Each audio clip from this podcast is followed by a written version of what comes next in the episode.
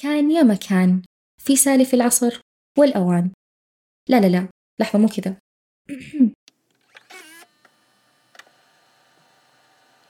كان يا مكان في سالف العصر وحتى الآن في الأجواء الباردة وتحت قطرات المطر وبكل الأزمان. في ناس كثير تعاني ولا تشعر بالأمان وفي ناس تتحسس في أغلب الأحيان. هل بيوم قد فكرتم أن ممكن أن الإنسان يتحسس من الأشياء الطبيعية اللي حولنا؟ أو هل تتوقعون أن في أشخاص يتحسسون من الموية والضوء أو حتى الخشب؟ جاء اليوم اللي راح تندهشون فيه من المعلومات الغريبة اللي راح أذكرها لكم طبعا أكيد كلنا نحلم بجسم رياضي وصحي ونحاول إننا نغير نمط غذائنا ونبدأ نشترك بالنوادي ونتمرن لكن تدرون إن في نسبة بسيطة عندهم حساسية من التمرين؟ يعني لما يسوون أي تمرين ولو كان بسيط أو حتى مشي لوقت طويل راح يبدأ جهازهم المناعي يتحفز وراح تطلع عليهم آثار التحسس مثل انخفاض ضغط الدم ضيق التنفس وحتى سيلان الأنف مثلها مثل أي أعراض حساسية أخرى. طيب تدرون بعد إن عندنا حساسية من الموية؟ لا لا لا لا لا لا. مش مكمن مش مكمن. مش ممكن يبا. إي نعم الموية. اللي ما حد يقدر يعيش من دونها واللي تشكل 70% من الكرة الأرضية. فالمرضى المصابين بهذا النوع من الحساسية مع الأسف ما راح يقدرون يعيشون حياتهم بأريحية. والعجيب بالأمر إنها تظهر فجأة وكذلك تعتبر مجهولة المصدر زي اللي صار مع صديقنا أحمد. أهلا. أنا أحمد وعمري 19 سنة. في يوم من الأيام الممطرة الجميلة خرجت أمشي وبإذني سماعاتي وأسمع أغنيتي المفضلة. وقطرات المطر الباردة كانت تلامس جسمي. كنت سعيد جدا بالأجواء هذه خصوصا أني كنت أمشي بين الأشجار. فقررت أني أوثق هالأجواء وأصور فيديو بجوالي للسماء الممطرة.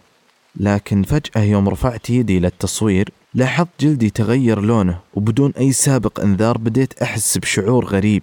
وكأن كل قطرة مطر تنزل علي كنت أحسها كمادة كيميائية تحرق جلدي. ومع ازدياد المطر زاد شعور الألم ورجعت بكل سرعتي للبيت وأول ما دخلت غسلت يدي وصار معي نفس الشيء. وبيني وبينكم هالشيء صار معي قبل فترة لكن ما كان بهذا السوء. ووقتها ما أعطيت الموضوع اهتمام بحكم أنه اختفى بعد دقائق من استخدامي للماء. المهم استمر الموضوع كذا كل ما لمست موية. وصار الموضوع مزعج وهنا قررت أستشير الطبيب وأكشف عن ما خلف غرابة هالموضوع. بالبداية كنت أفكر أن حالتي مؤقتة يعني حساسية بسبب قرصة حشرة ولا غيره. رحت وأنا طول وقتي أفكر وشكل الدوائر الحمراء اللي شفتها بيدي مو راضي يروح عن بالي. طبعا وقتها ما كان عندي علم لا عن حساسية ولا عن أنواعها فما بالكم بالنوع الغريب هذا. حالتي الغريبة تم تشخيصها بذاك اليوم بأنها من الحالات النادرة ولا أدري كيف أوصف لكم شعوري. يوم قالوا تم تشخيصك بالشرى الجلدي أو حساسية الماء. ومن هنا بدت حياتي مع حساسية الماء. ما أقدر أطول بالشاور ما أقدر أطول بالوضوء ما أقدر حتى أسبح. وتذكرون بداية قصتي وأغنيتي المفضلة وقطرات المطر وصوته ما صرت أقدر أعيشها بنفس شعوري السابق. لكن الحمد لله مضادات الهستامين صارت معي طول وقتي وحسنت من حالتي كثير. ليكون ما تعرفون مضادات الهستامين. ما عليكم. سمعت إنكم راح تعرفونها بهذا البودكاست. اندهشتوا من قصة أحمد وحساسيته من الموية؟ طيب ولو قلت لكم بعد في حساسية من الضوء هل راح تصدقوني؟ مشكلة. يلا. وبالفعل المصاب بهذا النوع من الحساسية بمجرد ما يتعرض للشمس أو حتى أي ضوء قوي. على طول جسمه راح يبدأ يفرز مادة الهستامين وراح تبان عندها الأعراض زي الحكة وإحمرار الجلد. وهذا النوع بالذات راح يصيب النساء أكثر من الرجال بناء على جيناتهم وهذا اللي أصاب بنات نورة أهلا. أنا نورة أم الملاكين أفراح وأحلام. مع الأسف تم تشخيص بناتي الاثنين بحساسية الضوء. ومن هذه اللحظة أيقنت أنهم ما راح يقدرون يعيشون حياتهم كباقي الأطفال. ما راح يقدرون يلعبون بالحديقة ولا يقدرون يروحون مدارسهم. عانيت كثير وهم عانوا أكثر مني بسبب طبقات الملابس اللي كنت ألبسهم عشان ما يوصل جسمهم أي ضوء وكنت أغلف كل شبابيك البيت عشان أمنع وصول الشمس لهم ومنعتهم من رؤية العالم الخارجي خوفا عليهم وعلى صحتهم. بدأ البنات يكبرون. وصلت أعمارهم عشر سنوات. وبدأ التمرد يزيد. صاروا كل مرة يهربون من البيت على الحديقة. أطفال يبون يلعبون ويتعرفون على أصدقاء جدد. وبكل مرة كنت أرجعهم وجسمهم مليان حروق. وتوصل مرات إلى أنهم ينزفون من قوتها. الآن بناتي أكملوا عامهم الأربعة عشر ولا زلت مرهقة من التعامل معهم. ما أقدر أحرمهم من حقهم باللعب والاستمتاع بالشروق. ولا أقدر أضحي وأخليهم يطلعون تتوقعون خلصنا من الأنواع الغريبة؟ لا طبعا لسه اللستة راح الطول والطول وما راح نقدر نغطي كل الأنواع الغريبة الموجودة بالعالم لكن ولله الحمد وبفضل من الله ومنته علينا قدرنا نكتشف علاجات تخفف من الحساسية وتخلي جودة حياتهم أفضل لكن قبل ما نعرف علاج الحساسية هل تعرفون أنواعها؟ أو متى بدأت الحساسية أصلاً؟ الحساسية كمفهوم طبي معروف من فترة طويلة جداً وفهم تفاعلات الحساسية يمتد عبر تاريخ طويل من الأبحاث. وعلى الرغم من عدم وجود نقطة بداية محددة إلا أن هناك تطور تاريخي تدريجي في فهم تفاعلات الحساسية. والآن خلونا نرجع ورا شوي ونتكلم عن أهم الأحداث التاريخية اللي ساهمت في توسيع مداركنا في مفهوم الحساسية وكيفية علاجها. okay okay. stop. بس هنا.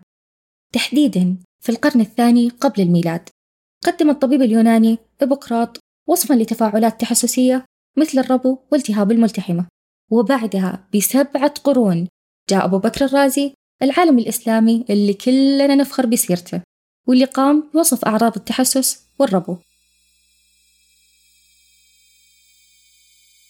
ونتقدم معكم للقرن التاسع عشر والعشرين بعد الميلاد وبعد اندثار وقيام حضارات متعددة ومختلفة. اكتشفوا خلالها تقنية آمنة وسهلة جدا وتكون بشكل سطحي على ذراع المريض. وبعد كذا طورها العالم سيبن من خلال أبحاثه على المواد المسببة للحساسية. وبما أنه عالم جدا شغوف وواثق بنفسه كان يجرب المواد المسببة للحساسية على ذراعه.